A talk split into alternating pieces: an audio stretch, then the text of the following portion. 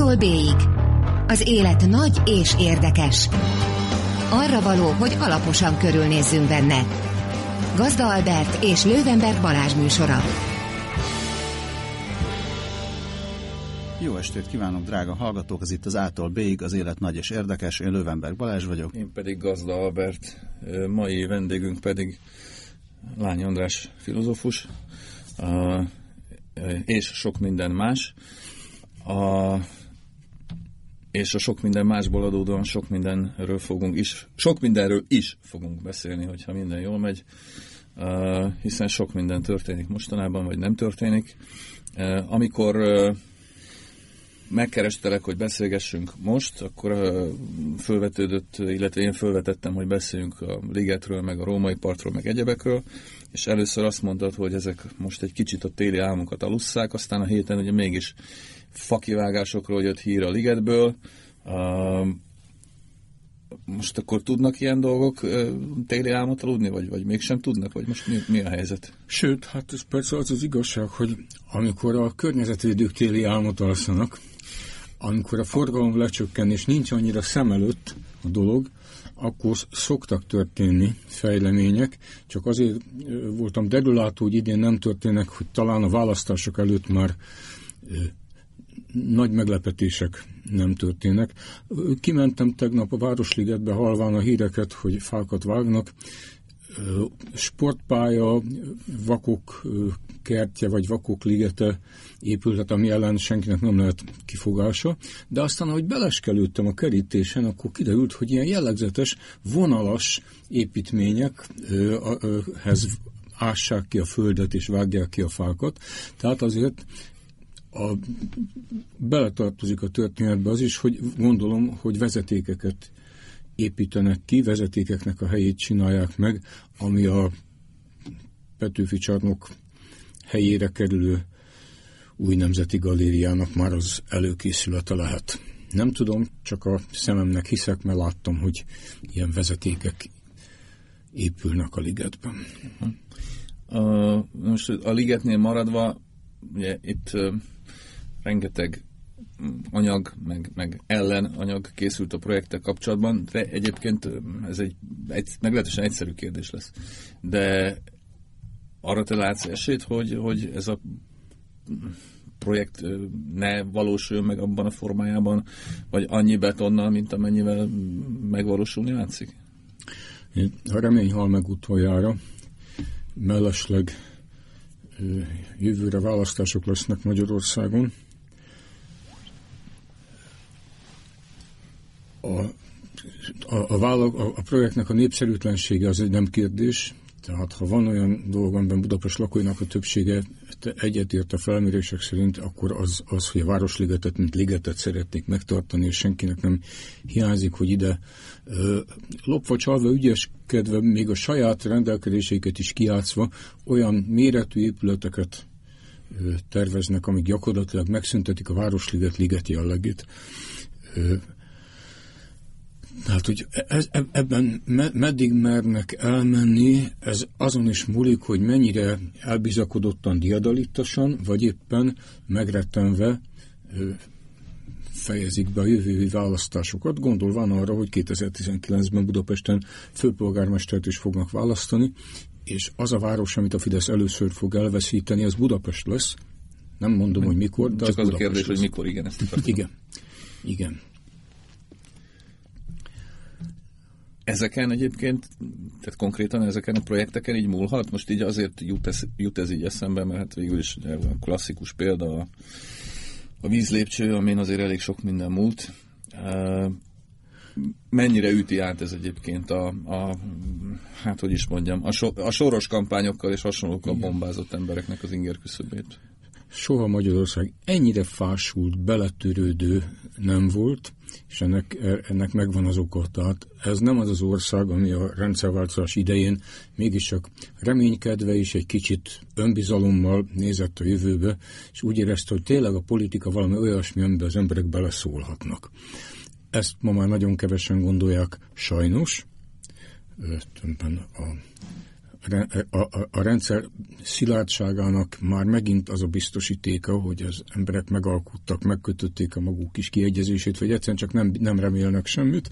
Nagyon sokban hasonlít a helyzet a, a késői kádárkóra. Én nem vagyok jós. Múltról tudok beszélni, a jövőről nem, nem tudom, mi fog történni. Hát igen, csak az jutott eszembe, hogy amikor ezt mondtad, hogy 1986-ban hát is bele voltak fásulva az emberek, aztán jött Ez néhány, így van. Jött néhány ilyen ap, aprónak tűnő fordulópont, meg persze hát megváltozott a nemzetközi helyzet is, azért azt ne felejtsük el. Hát igen, ezt, ezt, ezt azért látni kell, de az is biztos, hogy ez egy kiszámíthatatlan ország. Tehát, hogy mikor csapát hirtelen ez az általános fásultság, beletörődés és elkeseredettség, hogy úgy látszik nekünk már nem jut jobb kormány, hogy ez mikor fordulhat egy ilyen heves felháborodásba. Melyik lesz az az ügy, ami hirtelen mozgósítja az embereket, ezt nem, nem lehet kiszámítani. Ez általában nem az ügyeken múlik, hanem az általános közhangulaton. Meglátjuk. Annyi bizonyos, hogy nem csak a liget egy látványos arcúcsapása budapestieknek, akik körül sorra tűnnek el a, a, a várost élhetővé, barátságossá tevő zöld területek, hát ezt most nem, nem akarom hosszan sorolni, de sorolhatnám, hanem az egész projekt ugye arra megy ki, hogy a Budai Várból a Nemzeti Galériát elhozzák, és ami ott történik, tehát az, hogy kormányzati negyedé próbálják alakítani a budai várat. Olyan műemlék értékű, sőt városkép értékű műemléképületre, mint a karmaliták, a kormányfő egy erkélyt épített magának, hogy legyen honnan lenézni a alatvalóira, miközben milliárdokat, sok-sok milliárdot költenek arra, hogy visszaépítsenek vitatható értékű, és vitathatatlanul megszűnt műemlék épületeket, ami ugye műemlékvédelmi szempontból több, mint, mint vitatható. Szóval ez az egész projekt úgy érzem, hogy nem tudom mennyire csapja ki a biztosítékot, de hogy ennél jobb jelképét a mostani kormányzásnak nehéz volna találni, mint ez a nyomulás föl a várba, hogy a, ahol valamikor a kormányzó őfő méltósága kormányozta az országot, mert ugye onnan senki más nem kormányozta ezt a szerencsétlen országot Horthy Miklóson kívül. Egyszerű is ott szeretné államfőként befejezni politikai pályafutását. Szóval egy kicsit karikatúrája, kicsit jelképe annak, amit az ország meglepően jól visel. Erről nem, nem, nem akarok se hízelegni magunknak, se úgy, úgy eljátszani, mintha itt a tömeges felháborodás állna mögöttünk, nem áll mögöttünk, azokon a tüntetéseken, vitákon, konferenciákon, amelyeken próbáltuk kikezdeni, leleplezni, bemutatni ennek a tervnek a számtalan hátrányát, kártékony voltat. Ezeken hát ugye néhány száz ember mozgott, a tüntetések sem sok, sok ezres tüntetések nem voltak ebben az ügyben, miközben a közleménykutatók kimutatták, hogy a város lakóinak 70-75 százaléka velünk ért egyet. Tehát az emberek otthon ülnek, egyetértenek, és nem mozdulnak el a számítógépeik mellől vagy a karosszékükből. Ez a nagy magyar valóság. A legrosszabb esetben majd lesz 2018, meg 2019, meg majd később, és akkor lehet, hogy nem kell olyan nagyot mozdulni, meg nem kell olyan sokat csinálni, hanem elég lesz szavazni, de addigra már a folyamatok eljutottak valameddig. Tehát az, az, nekem az is egy kérdés, hogy meddig juthatnak el ezek a folyamatok, ami, ahonnan még vissza, vissza lehet fordulni, vagy ha nem vissza, akkor valahogy előre lehet jutni, mert most akár egy várba milliárdos építkezések, most azt visszacsinálni, vagy a kormányzati negyed mégis legyen máshol, az ugyanannyi pénz, ha nem több, megint átcsinálni, a fákat meg visszaragasztani nem lehet. Azt mondjuk nem lehet, de tegyük hozzá, hogy mindez apró pénz ahhoz képest, és én ezt tartom a legnagyobb veszélynek, ahogy a mostani kormány úgy adósítja el az országot, hogy az utána jövő kormánynak már nem sok tennivalója lesz az adósságok és kamatos kamatok szorgalmas visszafizetésén kívül, hiszen a Paks 2 és ez a teljesen eszement kelebiai vasút, Mármint a kínai vasút? A, a kínai vasút, amit csillagászati áron hitelben megépítettünk a kínaiakkal, hogy legyen miért adósságot fizetni, hogyha az, az államadóságot nem növelnék kellőképpen a Paks 2-ről kötött szerződés. Tehát olyan kényszerhelyzetbe kerül az ország, amelyben a következő kormányoknak a mozgástere, cselekvési lehetősége mérhetetlenül leszűkül. Hát akkor lehet, hogy a legnagyobb bosszú az az lenne, hogy még négy ciklusig maradjon benne ez a kormány. Fizessék ők. Egyébként végül is voltak már visszafordított projektek, például a... Bős Nagymarus. Bős Nagymarus is egy visszafordított projekt volt, igen, de ugye a Fidesz idejéből is eszünkbe jut egy klasszikus, az a bizonyos Nemzeti Színház, aminek ugye a helyen végül lett egy nemzeti gödör, de hát a várban mondjuk nehéz lenne gödröt építeni, vagy, vagy gödör, gödör típusú szórakoztató centrumokat üzemeltetni. Egyébként, tehát akkor ha jól értem, a környezetvédelmi szempontoktól egy kicsit akár oldalt lépve, akkor igazából szimbolikusabbnak gondolod a várbeli projektet, mint a Városligetbelit. A kettő elválaszthatatlan egymástól. Tehát a Városligetet azért kell szétszedni, hogy a várban helyet csináljunk. Hát világos, persze. Csak tehát végül is a Városliget is egy, egy, egy mondhatni leegyszerűsítve némiképp persze, hogy egy nagyot alkotni, idézőjelezek itt a levegőbe, akaró személynek a projektje. Tehát... Persze benne van az is a nagy emberek szeretnek nemzeti színű szalagokat átvágni, szeretnek hatalmas épületeket hagyni maguk után emlékként, és sajnos odáig még nem jutottunk el, hogy azt is alkotásnak érezze egy kormány, hogyha megőrzött valamit. Pedig a 21. században a legnagyobb kihívás az emberiség előtt megőrizni az emberhez méltó életnek a részben természeti, részben kulturális feltételeit, nem tudom melyik van nagyobb veszélyben, amikor a kultúra pénzét betonra költjük, azt nem a kultúra kapja, nem osztogatnak, hanem fosztogatnak. Tehát a kultúra pénzéből most ezúttal nem stadionok, hanem múzeumok épülnek. A lényeg az, hogy épüljön valami, valamire ö, hatalmas állami megrendeléseket lehessen adni a baráti építőiparnak, miközben a dolognak a másik, a másik oldalán pedig egy, egy ilyen politikai reprezentatív nyomulás van, hogy a kormány végre méltó helyére a Valhallába felkerüljön a város fölé, elválassza a demokratikus törvényhozás helyszínétől, a parlamenttől egy folyó, és hát hogy néhány emelettel feljebb kerüljön. Hát a beton ugye eleve egy szimbolikus dolog már önmagában is. Egyébként a, a ligetről még eszembe jut néhány ilyen alkérdés, hogy ezeket a terveket egyébként, amiket, amiket elkészültek, és amik elfogad, el, amiket elfogadtak, most a konkrét épületekről gondolok, ezeket te milyennek tartod egyébként? Rondának. Nem tetszenek? Nem, nagyon szerencsétlen oda nem illő épületekről van szó.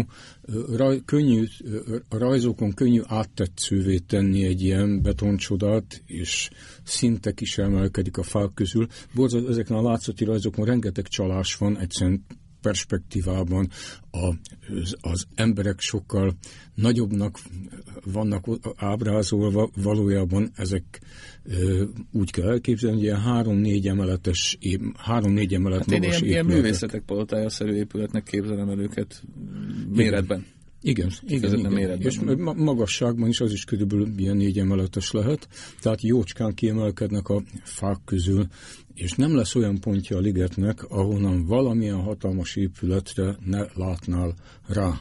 Ráadásul még ez a elmebeteg biodóm is oda kerül, ugye először elvettük a fővárosi gyerekektől a vidámparkot, hogy odaadjuk az állatoknak. Ennek én még tapsoltam, én egy állatbarát vagyok. Most az áll, de nem adtuk oda az állatoknak, hanem az így lett tisztított területre építünk egy újabb beton, acél, üvegcsodát, aminek csak a hűtése, fűtése ö, olyan költségvetéssel jár, amitől lehetetlen, hogy nyereséges legyen. Tehát valójában az, azon, a, hogy azon kívül, hogy építsünk valamit, javítsuk a nemzeti jövedelmi statisztikákat, ugye egyedül a gazdaság növekedése mögött az építőipar, a haszontalan, de drága kormányzati építkezések vannak a nemzeti jövedelem növekedése mögött, egyrészt, hát másrészt a német autóipar. Másrészt a német autóipar természetesen. Ezen kívül sok hasznunk a biodómból se lesz, hogyha egy kisebb üvegházat építenének, akkor miért ne? De itt pont az a cél, ezt nem is titkolták, hogy ez legyen Európában a legnagyobb ilyen biodom. Ne legyen, tehát e, e, ez a megalománia, ez a nagyzási hóbot, hogy nálunk lesz a legnagyobb biodom, a legnagyobb államadóság is, amit csak el tudtok képzelni, ehhez, ehhez ez az ország kicsiny és szegény. Jó, most nem költözködésből mondom, csak így eszembe jutott itt végül is annak idején azért épült, vagy a parlament is úgy lépült, hogy ez a legnagyobb, vagy az egyik legnagyobb parlament legyen a Európában. Aztán most így, most így jól néz ki végül is ott, ahol van. Figyelj, az történetesen a parlament, az valóban a újkori magyar történelem legsikeresebb évtizedeit gazdasági értelemben, mint gazdasági felhalmozás szempontjából is legsikeresebb évtizedeit koronázta meg, megengedhették maguknak. Én el tudtam volna képzelni egy ugyanilyen csinos, de kisebb parlamentet is. Megjegyzem, hogy akkor egy lényegesen nagyobb ország számára épült igen, ez igen. a parlament, és ezt nem tudhatták előre, hogy az, a, a, tragikusan kisebb lesz maga az ország is. Igen, egy kicsit aránytalan az ország jelenlegi méreteihez képest, ez kétség. De mondom, e- ez akkor nem verte földhöz. Senki nem mondta, hogy akkor ez földhöz verte volna. Ja, és amikor a parlament épült, és egy-két ilyen, azért egy ország életében mégiscsak nélkülözhetetlen, lehet kisebb, lehet olcsóbb, de az, hogy kellettek azok a hatalmas középületek, amelyeket a millénium környékén és az első világháború alatt építettek, ezt senki nem vitatja. De az, hogy van-e szükség elnézést, tehát felcsúton focipályára, de... Az mondjuk egy elég, egyért, elég egyértelmű dolog, azt hiszem. Igen. És ebből a típusból elég sok van az országban. Ja, persze, csak ugye az, az is egy, egy ilyen érv szokott lenni a, a, ezek mellett, a projektek mellett, hogy hát igen, igen, igen, persze, és hogyha, izé, hogyha, hogyha akkor is hallgattunk volna a károgókra, akkor nem épült volna egy se parlament, se semmi. Ezzel persze könnyű, könnyű játszani. Nem voltak akkor károgók? Mindig voltak egyébként, tehát nyilvánvalóan voltak, de nem is erre akartam kifuttatni a dolgot, hanem hogy, hogy de a ligettel azért kellett volna, vagy kellene kezdeni valamit mindenképpen, nem? Hát abszolút, persze. Tehát nekem mindig olyan érzésem van, mint hogyha egy kicsit még a Kádár korszakba járnék egy, egyik másik pontján fillérekbe kerül, és szerencsére most folyik is azoknak az épület maradványoknak az eltakarítása, amiket a Kádár kor odaépített. Azoknak onnan el kell tűnniük, meg a lebetonozott Dózsa György annak onnan el kell tűnni, de nem azért, hogy újabb betoncsodák kerüljenek a helyére, hanem hogy ennek a úgyis ilyen betonkő dzsungel pesti oldalnak, ennek legyen egy szép nagy, ha lehetőleg az eddiginél is nagyobb parkja. Úgy sincsen. Tehát a város többi pontján is, ahol még fák vannak, a, tényleg a, a, a Dagálytól az Orcikertig, a Et, Etele úttól a Népligetig, mindenütt bele belemarnak a zöld területekbe, tehát ez az ingatlan fejlesztő, vagy mondjuk hogy ingatlan spekuláns mentalitás, ez nem lát egyebet egy zöld területben, mint egy beépíthető telek. Gyerekek, itt, itt egy beépíthető telek, nosza építsük bele. Ha lehet, akkor építsünk rá felhőkarcolót, vagy valamit. És az még nem jutott el a kormányzati és főpolgármesteri agyakhoz, hogy az önmagában érték, mégpedig nem is a legkisebb érték, akár gazdasági, üzleti, idegenforgalmi szempontból is teszem hozzá egy világváros életében, hogy vannak-e ott élhető zöld területek. Londonnak 1870-ben hoztak egy törvényt, ami a londoni parkok határait megállapította, és ha hiszitek, ha nem, a londoni park- parkok határai most is ott vannak, ahol ez a törvény megállapította.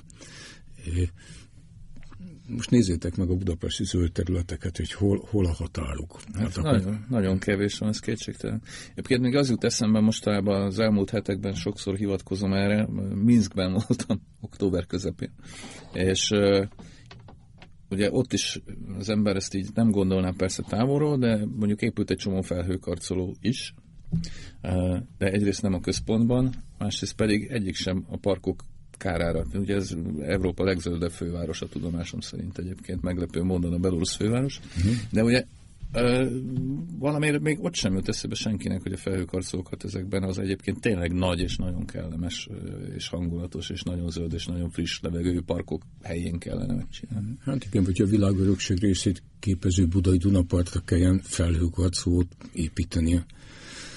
Persze. Uh, egy picit a rómairól is, hogyha lehet. Uh, Bennem az a kérdés vetődött fel egyébként a minap, amikor volt valami újabb, újabb hír a gáttal kapcsolatban, hogy, hogy egyébként ott tényleg muszáj valamit kezdeni a jelenlegi védelmi rendszerrel túl azon, hogy egy kicsit esetleg meg kellene igazítani? Okvetlenül. Igen? Hát a, a Budapest árvízvédelmi szempontból a legmegoldatlanabb része a római part, az hagyományos árvízvédelmi fővonalon, ami konkrétan ott a Nánás út királyok útja vonalán van, meg kéne erősíteni ezt a gátat, bár az eddig legnagyobb árvizet is kiállta, tehát Igen. nincs az olyan rossz helyen, de valóban miután a, a mértékadó árvízszint sajnos emelkedik, többek között azért emelkedik, mert a folyóknak a hullámterét beszűkítik, és a szerencsétlen folyó ezért egy kisebb, szűkebb helyen fut le az ár, hát akkor magasabban megy le. Oké, okay, ez van sokkal olcsóbb ott megerősíteni az, és sokkal kevésbé zavar bele a képbe, sokkal kevesebb zöld területet esik áldozatul, mint hogyha mindezt a parton csináljuk meg part közelben, amivel viszont elveszítjük Budapest utolsó ilyen természetközeli állapotát őrző folyópartját, amit a város lakói nagyon kedvelnek. Az a 40 család, aki ebben a hullámtérben él, anna, hogyha mindegyiket külön-külön kártalanítanánk, vagy, vagy kisajátítanák, az is sokkal kevesebbe kerülne, de erre nincs is szükség. Ezek egyrészt azért költöztek oda, mert imádják a római partot, tudták, hogy hogyan kell védekezni, tehát vannak házak, amiket feltöltésre épült, vannak házak, amik lábakon állnak, vannak házak, amiknek a földszintjén nincsen lakóhelység, hát ugye ezek nem mind lakóházak, sőt többnyire nem azok. Nagyrészt pedig lepusztult, lerobbant, elhanyagolt telkeket és épületeket látunk, amelyek nem érdemelnek védelmet, és nagy és állami, nem tudom, önkormányzat, mint amilyen tulajdonban lehetnek. Bár lehet, hogy már rég megvették őket, és a ingatlan fejlesztők csak arra várnak, hogy végre megépüljön ez a gát, és akkor viszont csillagászati áron tudják értékesíteni ezeket a ma lepukkant telkeket. Üzlet van a dolog mögött, ezt nagyon jól tudjuk, tök mindegy, hogy kinek az üzlete. A város lakóinak, Óbuda lakóinak nem érdeke, hogy ezen az áron védjük be néhány tucat családnak az ingatlanját. Azokat be lehetne védeni egyébként külön-külön a saját telekhatáraikon, hogyha erre igény van. Itt azokról a házakról beszélsz, amik egyébként régebben épültek, igaz? Tehát arról a 30-40 családról. Igen mert ugye, mint tudjuk, az elmúlt 20 évben azért ott elég sok lakóépület épült, annak ellenére, hogy egyébként nem épülhetett volna az érvényes szabályozás szerint. Hát, de... egy egyszerű ilyen jogkiátszás volt, hiszen üdülő, mindig adtak ki engedélyt, mert üdülőt lehet áttérve építeni, vagy hullámtérbe, tehát kiadtak az engedélyt üdülőre, és üdülő címen épültek a lakóépületek. Hát bocs, a, e, e, ebből semmilyen kötelezettsége a kormánynak vagy az önkormányzatnak nem származik, hogy neki ezeket a tulajdonképpen jó hiszeműen, vagy nem jó hiszeműen, de mindenképpen jogsértő módon keletkezett lakóingatlanokat ezeket bevédje. Egyébként ezek a házak, illetve ezeknek a házaknak a jó része, amennyire én tudom, igazából nem is veszélyeztetett. Tehát ezek feltöltésre épültek. Hát ezek feltöltésre épültek. üdülőnek Persze. regisztrált társasházak, ezek 10, méter, 10 méteres Igen. vízszint fölé épültek. Az elsőket leszámítva egyébként. Igen. Az első egy vagy kettő az azért nagyon mélyen van. Jó, tehát itt csak, csak arról van szó, de hát ez főpolgármester nem is nagyon titkolta, hogy számára ezek a zöld vagy ökológiai értékek, ezek, ez, ez valami komolytalan dolog, ami az árvízi bizton, árvízvédelmi biztonsághoz képest, tehát egyszerűen nem, nem rúg labdába. Mondjuk, ha meg ma így van, akkor, akkor én a helyében nem tudnék nyugodtan aludni, mert ez a mobilgát, hát ugye a parton nem lehet egy rendes gátat építeni, ez a mobilgát azért egy nem teljesen kipróbált technológia, amit nem ilyen hely, tehát kipróbált, működik ilyen a világon több helyen, de hát nem, nem erre van kitalálva. Nem ilyen méretekben, nem ilyen magasságban, nem egy ilyen raplis folyónak a közvetlen a szélére, mint a Duna ami azért elég jelentős havária veszélyt jelent. És érted, hogyha ezen a három kilométeren egyetlen egy helyen, egyetlen vacak kis csavar rosszul került a helyére, Ugye jön az árvíz, rohannak az árvízvédelmi dolgozók, és megépítik ezt a minden adott alkalommal. Egy helyen van egy kis rés, akkor úgy mossa az egész partot a víz, ahogy annak a rendje és a módja, a Duna nem viccel. Úgyhogy... Hát mondjuk a Vahaui Dunakanyarban láttam működni egyébként rendeltetésszerűen, ott, ott ugye, mikor volt ez az utolsó nagyon nagy árvíz? 2010 nem jut eszembe pontos látom, hát néhány évvel ezelőtt. Mennyivel kisebb ott a Duna? Hát ott kisebb lényegesen. Hát igen. igen, igen. De ott, hát ott is nem is tudom, egy ilyen 30-40 centi hiányzott a tetejétől. Tehát egy ilyen három vagy két és fél méteres vízfalat fogott meg, de hát ott lényegesen kisebb, ez kétségtelen. De ezek miért, miért egymásnak ellentmondó törekvések, vagy dolgok? Hogy ár, ár, hát az ökológiai, környezetvédelmi szempontok és az árvízvédelem. Tehát ezt nem lehet, nem lehet egymással ki de úgy nem, bejebb kell építeni. Ahol mindig is az árvízvédelmi fővonal volt, tudták azt a mérnökök, hogy hova kell egy fővonalat telepíteni, ott ahol maga a természet kijelöli, tehát egy kicsit ott már magasabb a part.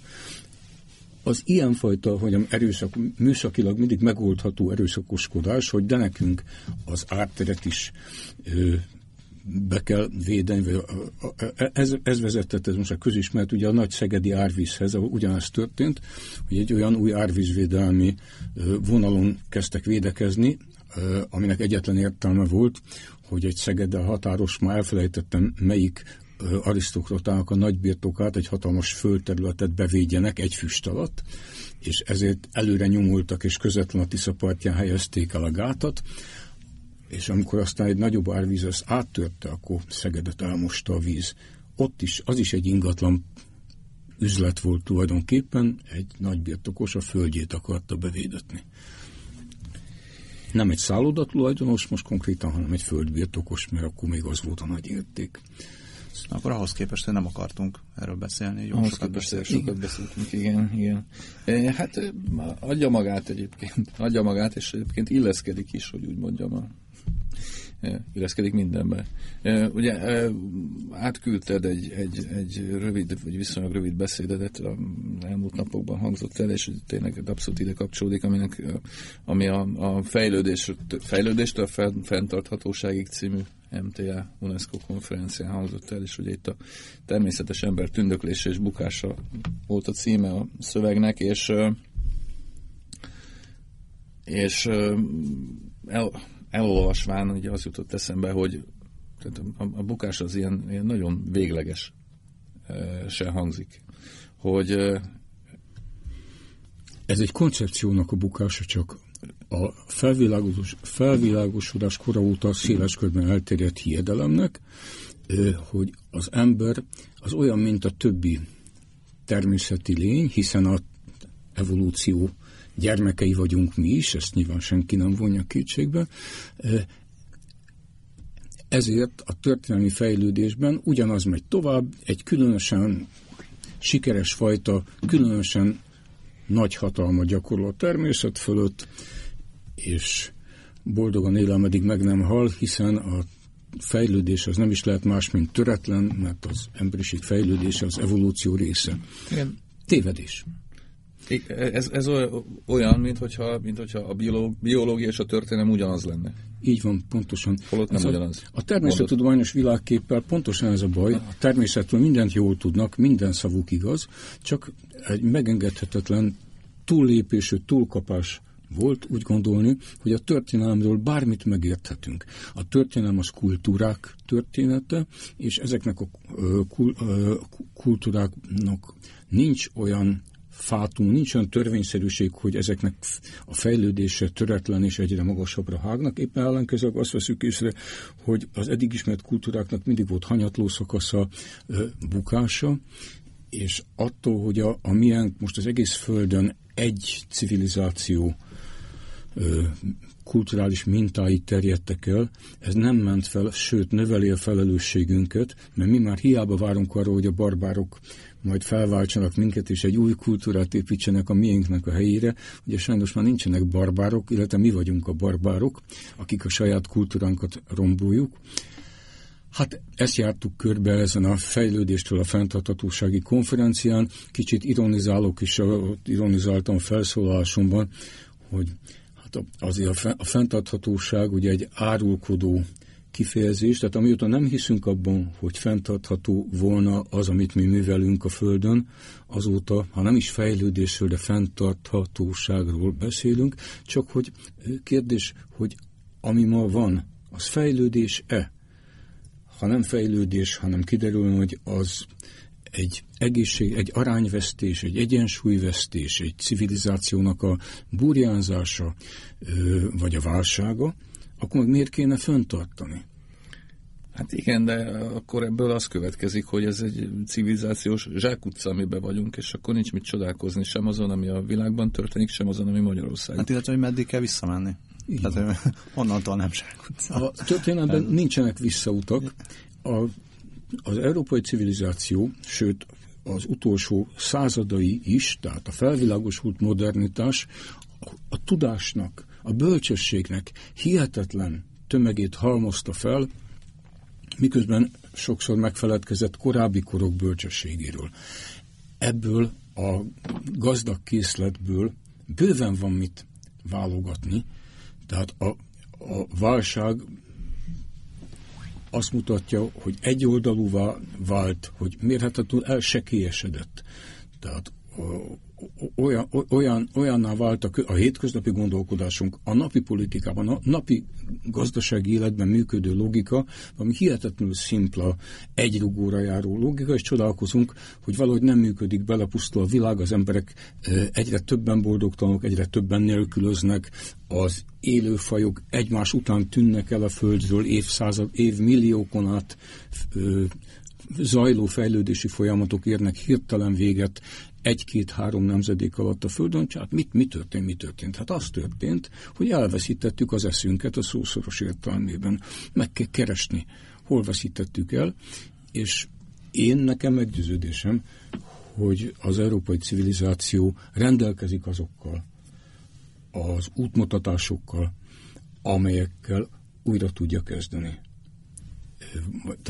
Ez rossz szó volt újra kezdeni, ami egy új fejlődés. Korrigálni tud? egy új fejlődési pályára tud állni, de ehhez először tudatosítani kell, hogy ez nem fejlődés, nem fenntartható, nem szabad fenntartani, ez a válság, ebből a válságból kéne kilábalnunk. Nem, mik azok a, tehát ez nagyon, nekem ez nagyon általánosnak tűnik, tehát hogy a mindenre mindenre vonatkozónak, és nehéz elképzelni, hogy mindenre vonatkozhatna az, hogy, hogy, tehát, hogy semmiben nincsen fejlődés. Ezt nem Én azt látom, hogy tudom, tehát tudom, csak azt mondom, hogy, hogy azt mondani, hogy most válság van, nem lehet, hogy bizonyos dolgokban van válság, bizonyos dolgokban pedig mégiscsak megy előre a fejlődés, tehát hogy nagyon nehéz gondolom azt megfogni, hogy mi az a dolog, ami, amiben nem baj, hogyha megy, megyünk tovább abba az irányba, más dolgokban pedig biztos, hogy nem tudunk menni. Hát e- erre maga a fejlődés fogalmának a rendszerelméleti meghatározására választod. Tehát addig fejlődés egy fejlődés, ameddig a teljesítmény növekedését, akármi legyen a a, a rendszernek a teljesítménye, ameddig a teljesítménynek a növekedése, az gyarapítja a rendszer erőforrásait. Hogyha a teljesítmény úgy növekszik, hogy gyorsan felszámolja, elpusztítja, feléli a rendszer erőforrásait, akkor tudhatjuk, hogy ez nem fejlődés. akkor a, futó, aki rohan, egyre gyorsabban rohan, csak éppen meg fog halni a végén, még mielőtt a célba jut, mert fedélte az erőforrásait, elfogyott a levegő a tüdejéből bármi akkor tudom, hogy meg tudok különböztetni egy egészségesen fejlődő gyermeket a gyermek testén egészségtelenül fejlődő daganattól. Ugye mind a két esetben ö, sejtszövetek gyarapodnak. Nem olyan nehéz rájönni, hogy melyik a fejlődés és melyik a rákos burjánzás. igen, bizonyos technológiai fejlődés esetén pedig nem, nem történik olyan, hogy, hogy egyszerűen új erőforrások keletkeznek? Egy rendszer működését ezért kell rendszer szinten egészében nézni. Tehát nem elég az, hogy önmagában látom azt, hogy ez az új nagy léptékű technológia, ez baromira meggyorsította a nem tudom, a kőolajpalak kitermelését, hanem meg kell nézni azt, hogy ez más természeti erőforrásokra, élőhelyekre, mit tudom én, talajra, levegőre, vízre milyen hatással van, az ott élő emberi népességnek a megélhetésére milyen hatással van. Szóval egy csomó ilyen dolgot egy, egybe kell látni. A technológia fejlődését, az életmódot és a természeti környezetnek az állapotát, meg a tudásnak az állapotát. Csak ugye e, ide kapcsolódik végül is, de hogy ennek a szövegnek hogy az volt számomra a legérdekesebb állítása, ami az, az alapállítása végül is, hogy, tehát, hogy ha nincsenek versengő kultúrák, akkor, akkor igazából nincs előrelépés. Na most, hogyha nincsenek versengő kultúrák, aminek tényleg egy szemléletes jele, hogy, hogy mondjuk én is ugyanarra a mobiltelefonra várok, vágyakozok, mint bárki Afrikában, vagy Ázsiában, vagy akárhol, akkor, akkor megszűnik ilyen értelemben a verseny, és akkor onnantól kezdve mi van? Tehát bezárul a kör, nem? Igen, ez egyébként ez valóban egy történelmileg új helyzet.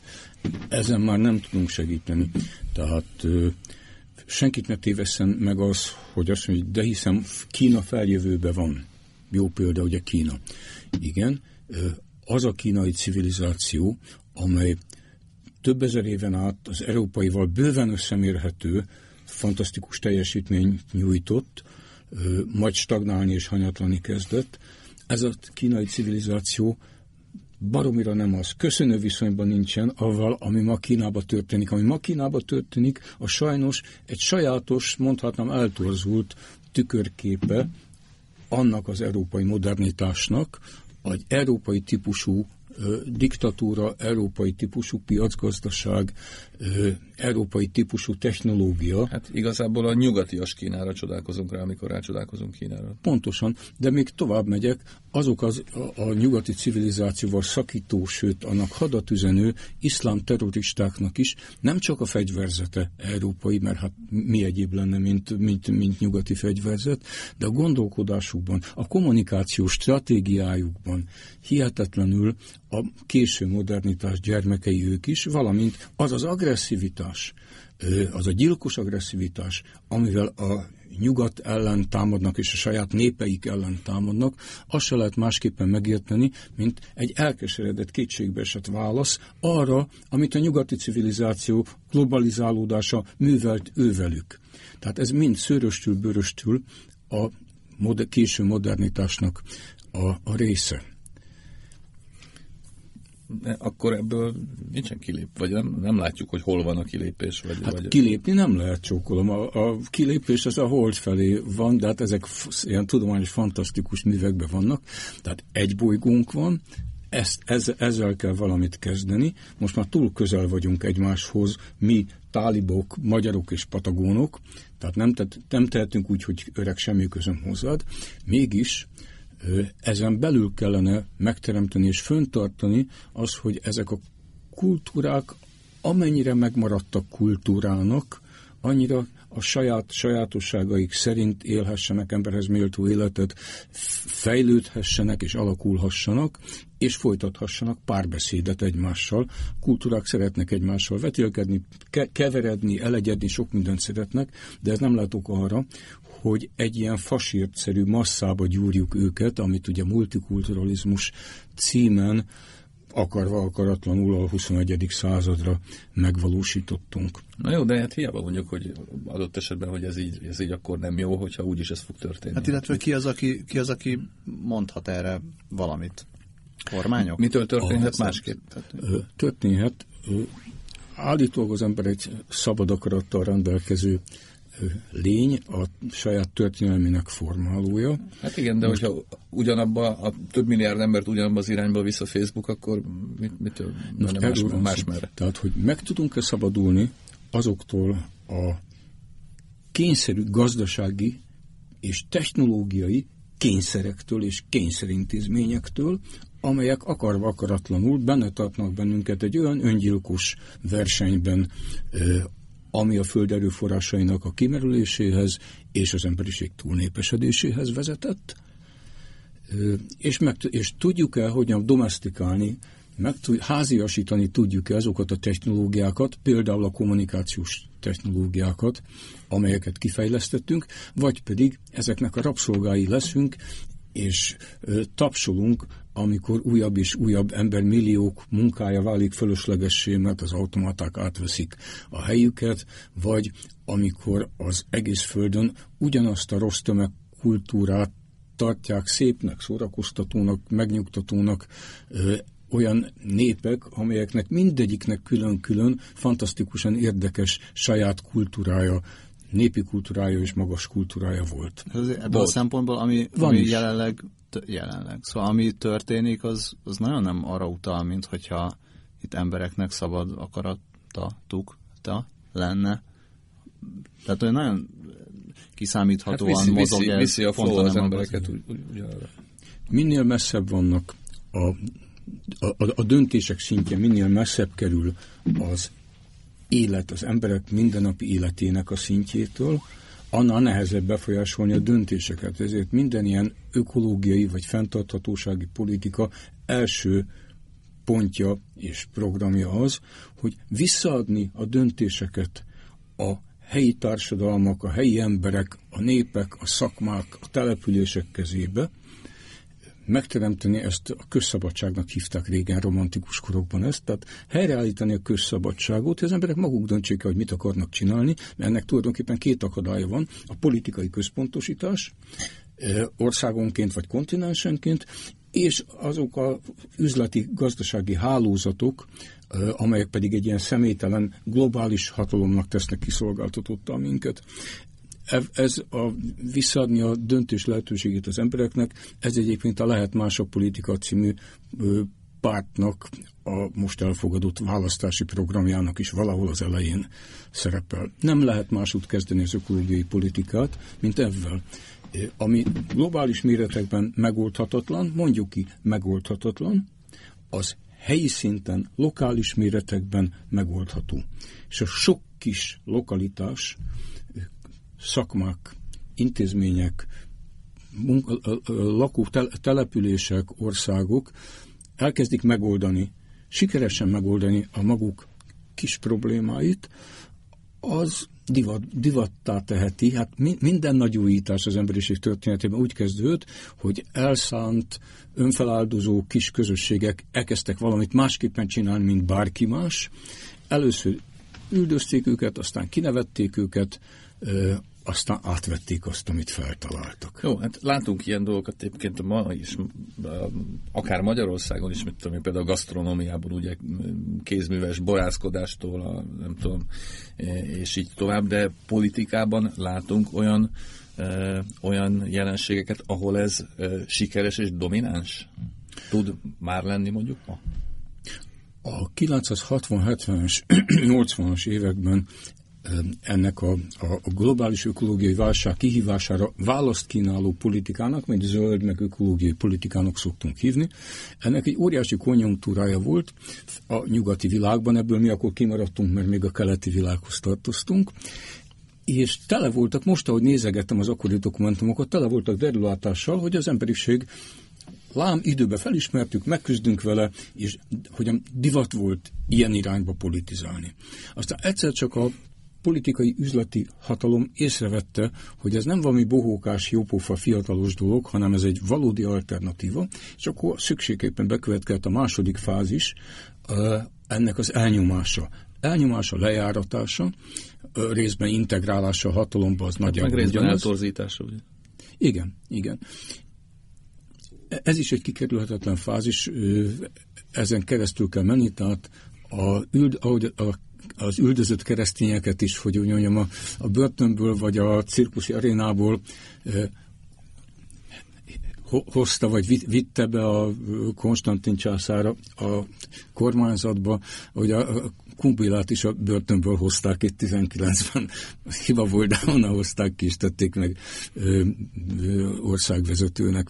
Szóval az elnyomás, az evejáró kudarc, a sikertelenség az egy elkerülhetetlen fázisa annak a politikai törekvésnek, ami egyelőre úgy tűnik, hogy alternatíva nélkül az egyetlen, ami a 21. század kihívására összefüggő választ kínál.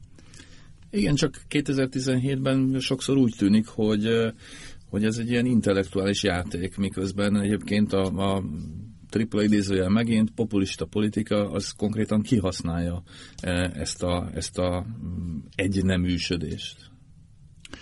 Hát ez így van, de a politikai játszmát az soha nem, hogyan egyenrangú felek azonos fegyverekkel vívják. Mindig Dávid és Góliát küzdelméről van szó, és Góliát mindig legyőzhetetlennek tűnik a maga mérhetetlen hatalmával. A római birodalom is akkor roppant össze, amikor a legnagyobb volt, általában egy-egy civilizáció végnapjaira, de egy kormány végnapjaira is az erős központosítás, az egységesítés törekvése jellemző, mert ezek a nagy, erős, rugalmatlan, változni nem tudó rezsimek azok, amelyek a leginkább vannak kitéve az összeroppanásnak, és hát úgy ezt a zenbuddhisták vagy taoisták mondják, tehát hogy mindig az a sarjadó, mindig, mindig a gyenge győz, mindig az éppen születő, még hajlékony, rugalmas új az, ami sikere van ítélve, a ilyenfajta erő, erő rugalmatlanság, hát az pedig a szklerózisnak, az öregedésnek egy